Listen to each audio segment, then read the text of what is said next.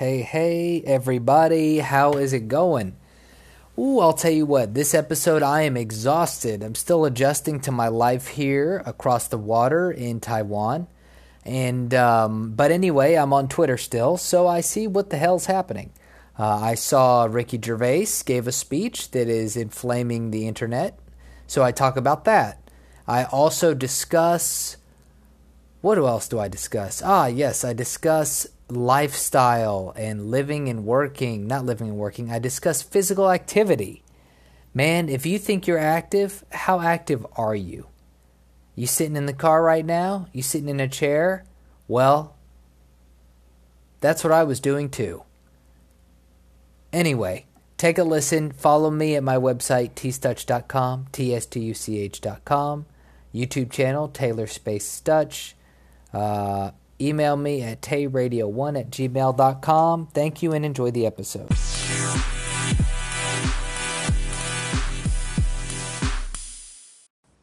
So, everybody is talking about this damn speech by Ricky Gervais. Okay, so if you are not familiar with Ricky Gervais, he is a comedian. I believe he wrote The Office, actually, the original Office, which was a British TV show. Let's check that out here. Google.com. The Office. Do, do, do, do. Um, and let's type in Ricky Gervais here. Ricky Gervais. So the yeah, I guess he was a the Office British TV series. So if you go to wikipedia.com, you can check out this information. It says uh, The Office is a British television mockumentary sitcom first broadcast in the UK on BBC July 9, 2001, created and written created, written and directed by Ricky Gervais and Stephen Merchant and produced by Asha Atalla. anyway, so yeah, Ricky Gervais is a comedian. He's a British comedian, and he's actually been involved in a lot of shows, and he's pretty funny. Um, I've seen some of his. I've seen several bits from him, and I've watched some of the stuff he's made, and it's entertaining. Now, he does like to go off on rants on Twitter and stuff like that about certain maybe political things. Well, anyway, he's in the news again because he went after some people at the Golden Globes award show. And what exactly did he go after? He made some jokes about um, well, okay, so one thing is the the first thing that I saw that was flying across Twitter was that he made a joke about Jeffrey Epstein. And he said that Epstein, uh, he made a joke about Epstein not killing himself. The crowd booed. And then he turned around and said, um, I don't know, some shit about, uh, well, now I can't even remember. My brain is totally fried right now. I've been running around all day. But he made a joke about Jeffrey Epstein. The crowd didn't really like it. But he, he basically kept the heat on them. He was like, ah, basically, he just told them to fuck off. And he made several jokes at the expense of the the Hollywood elite that were watching his show, that were watching his uh, stand up set. So it was very interesting to watch. He he told in during his monologue, he told all the stars that were going to be getting awards not to come up and um, he told them not to come up and give political speeches like they do all the time. And that is one thing he well, okay, before I go off on that tangent. So he encouraged the people getting awards not to come up and give political speeches. Basically, nobody wants to hear from you.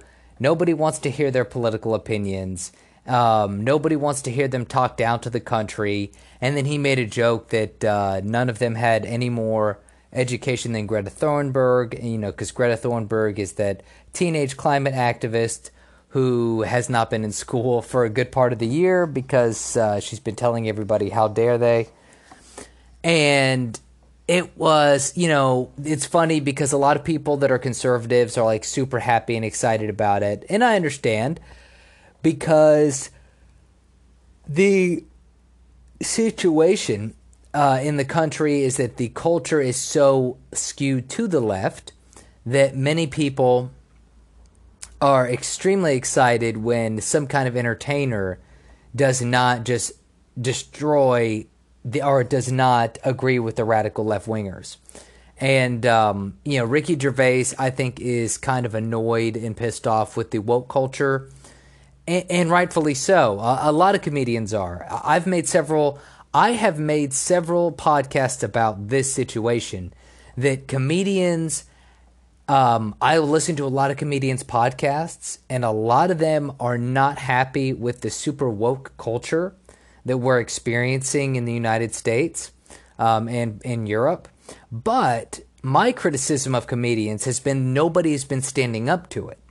So a lot of the comedians I follow or listen to, they'll make jokes about it, they'll talk about it sometimes on their podcast, but they're not they're not making big stands against it, like say how Dave Chappelle did or how um, you know Ricky Gervais just did.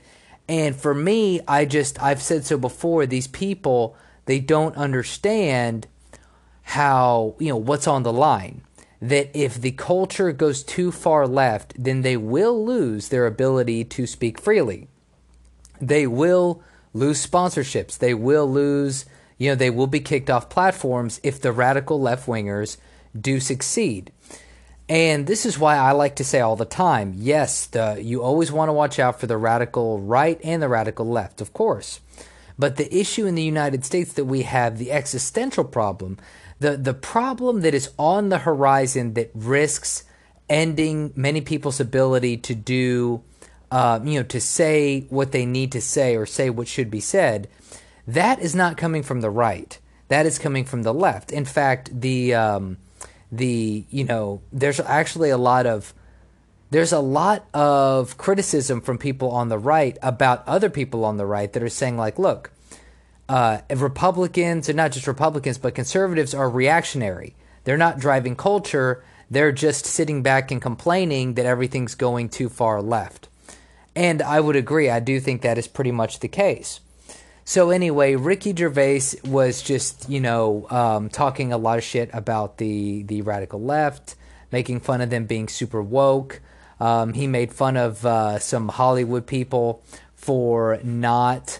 He made a joke about Harvey Weinstein, uh, comparing it to that movie Bird Box because everyone in the movie Bird Box pretends that they don't know. They close their eyes so they don't see what's happening and he was saying that's what people do with Har- did with Harvey Weinstein. And I thought that was a um, you know it, it's it's insightful and it's also obvious, and I'm glad it's nice that somebody finally came out and said it because all of these this is one thing that so many Americans are tired of is getting lectured and ridiculed by people that are in Hollywood, by professors, by people that are actually just pieces of shit. Like they're just genuinely pieces of shit. And then they turn around and say that you're a bad person because, um, you know, you said the word retard. or you're a bad person because you voted for Trump. And there's just so, it, it, it's hard to know sometimes if the people that are so stupid, you know, it's hard to know if some of these Hollywood types are if they genuinely believe the stuff that comes out of their mouth, if they've actually thought about it, or if they're simply a mouthpiece for something that they don't understand. As something that Jordan Peterson used to say is that uh, people don't have ideologies, ideologies have people. And that is so applicable to so many people. I mean, honestly, that's applicable to a lot of people. A lot of people simply have ideologies, um, they're possessed by ideologies right? That's what you see with uh, Antifa. You see that with socialists. Um, you see that with the woke crowd, the super woke crowd. And uh, ev- what they do is they everything in their mind aligns with a set of ideological principles, whether that be, uh, and it's right now, yeah, people on the right do it too. And on the left, it it's always about racism and classism. Everybody hates you know white men. You have to hate white men if you are on the radical left, and everything has to be about imperialism, American imperialism. Uh, there's absolutely no nuance to looking at history. There's no nuance of looking at the future. There's no nuance about looking at the present. And uh, these people are absolutely out of their fucking minds. And they have a lot of power within the culture right now, unfortunately. So, um, I actually, it's so funny um, in talking about nuance. I was, I met this guy, you know, I'm here in Taipei, and I went to a hostel that I stayed at previously and there was you know just to meet some interesting people i met some really interesting people last time so i just wanted to see like you know what kind of new friendships could i make and there was a young guy there about 21 um, still has one more year of college left you know smart kid um, accountant gonna be an accountant uh, and he's got a little bit of traveling under his belt but just traveling in the very superficial sense you know like took a couple weeks off to kind of like run through a couple places in Europe or something like that. Ran through a couple places in Asia, um, and clearly has an understanding or has a headline understanding of some things going on in the world. Definitely, and but no deep. He has no either deep knowledge or insight, or or should I say, nor had he put any deeper thought into any questions or any any topics because um, we talked about a couple things and it was just clear that he was able to if you brought up a topic he could mention something about the topic but there was no value added is the best way to put it. There was no interesting perspective. There was no um, there was nothing added. That's the best way i can put it. Now he uh, somebody an australian guy mentioned something about trump and oh, I said, and then I said something about social justice warriors, and then this kid made a comment about uh, the right or the left, and I brought up my theory, or I don't, not a theory, but I just brought up my perspective on how the radical left is the existential threat in the United States at the moment. And then he talked about how, well, Trump is putting kids in cages. And I wanted to I don't know what I wanted to do at that moment because I didn't want to to do anything to him, but I wanted to just scream. I guess I wanted to fucking just slap him in the face. I guess I did want to hit him and say, "Do you not realize how you have been brainwashed? Totally, completely brainwashed."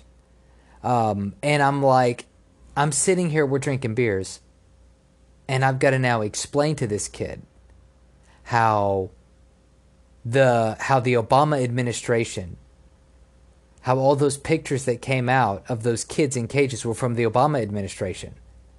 And it's like that's only the beginning of this argument. You know, if you have to go even deeper and you have to talk more and more about it, but so many people are brainwashed, it's unbelievable. And I don't know how this connects to what I was saying, but it's the current culture we're in. It's a poisonous culture and it's a destructive one. You know, people are just trying to take everything down, tear everything down, and um, if the radical left has their way and they close down free speech, then everything will come down. So it's very important that we have people like the Ricky Gervais, uh, Dave Chappelle, and others stand up for this free speech that we have left. So let's take a break, and then I'll come back with some Taiwan perspective. All right, guys. So we're back. So since being here in Taiwan, I've just you know I'm kind of chronicling documentary document I'm documenting, kind of trying to document my uh, experiences and what I'm observing. And something that is so interesting to me is how my physical activity level has changed so much since being here. So I, I've been walking around a lot. And not only that, but I'm walking around a lot and when I go to the gym, and and I'm going to the gym, and there's a track outside the gym I go to, so I'm doing that too. So I'm running, lifting weights, walking everywhere, and it reminded me of, or it just made me realize how little exercise I was actually getting back in the US and how little physical activity I was actually engaged in. How, for me, simply going to the gym for an hour, an hour and a half, maybe even two hours. You know, keep in mind you're not always doing stuff for that full two hours, a lot of rest periods in between. But for me, I'm sitting here thinking, like, oh, I am active. I have an active lifestyle. But the reality is, is I really didn't have an active lifestyle. You know, for me, I was just, you know, sitting. I was sitting on my way to the gym, sitting on my way to the store, sitting in the car on my way to the park.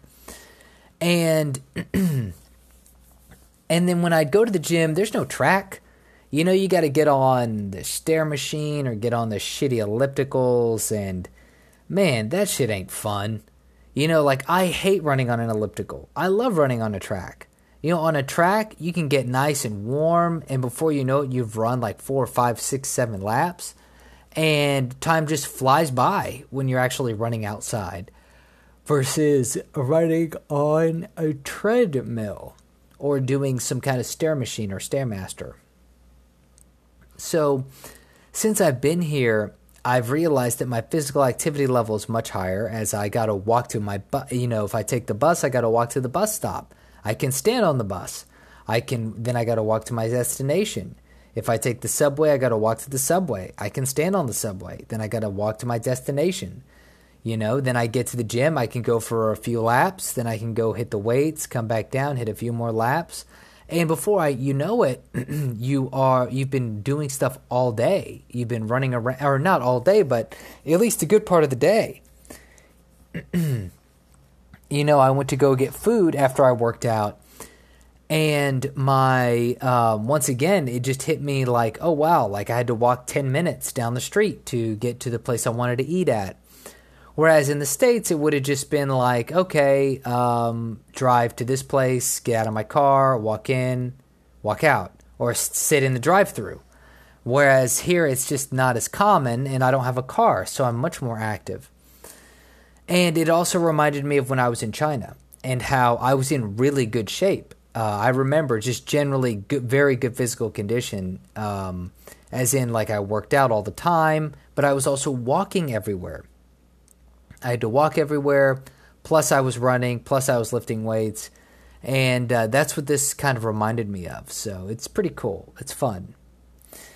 Anyway, um, yeah, the time here in Taipei is, is very exciting. Now I just need to find a long term place to live. So that's my new project. Anyway, that's all I got for today. I am just super exhausted and I can't think anymore.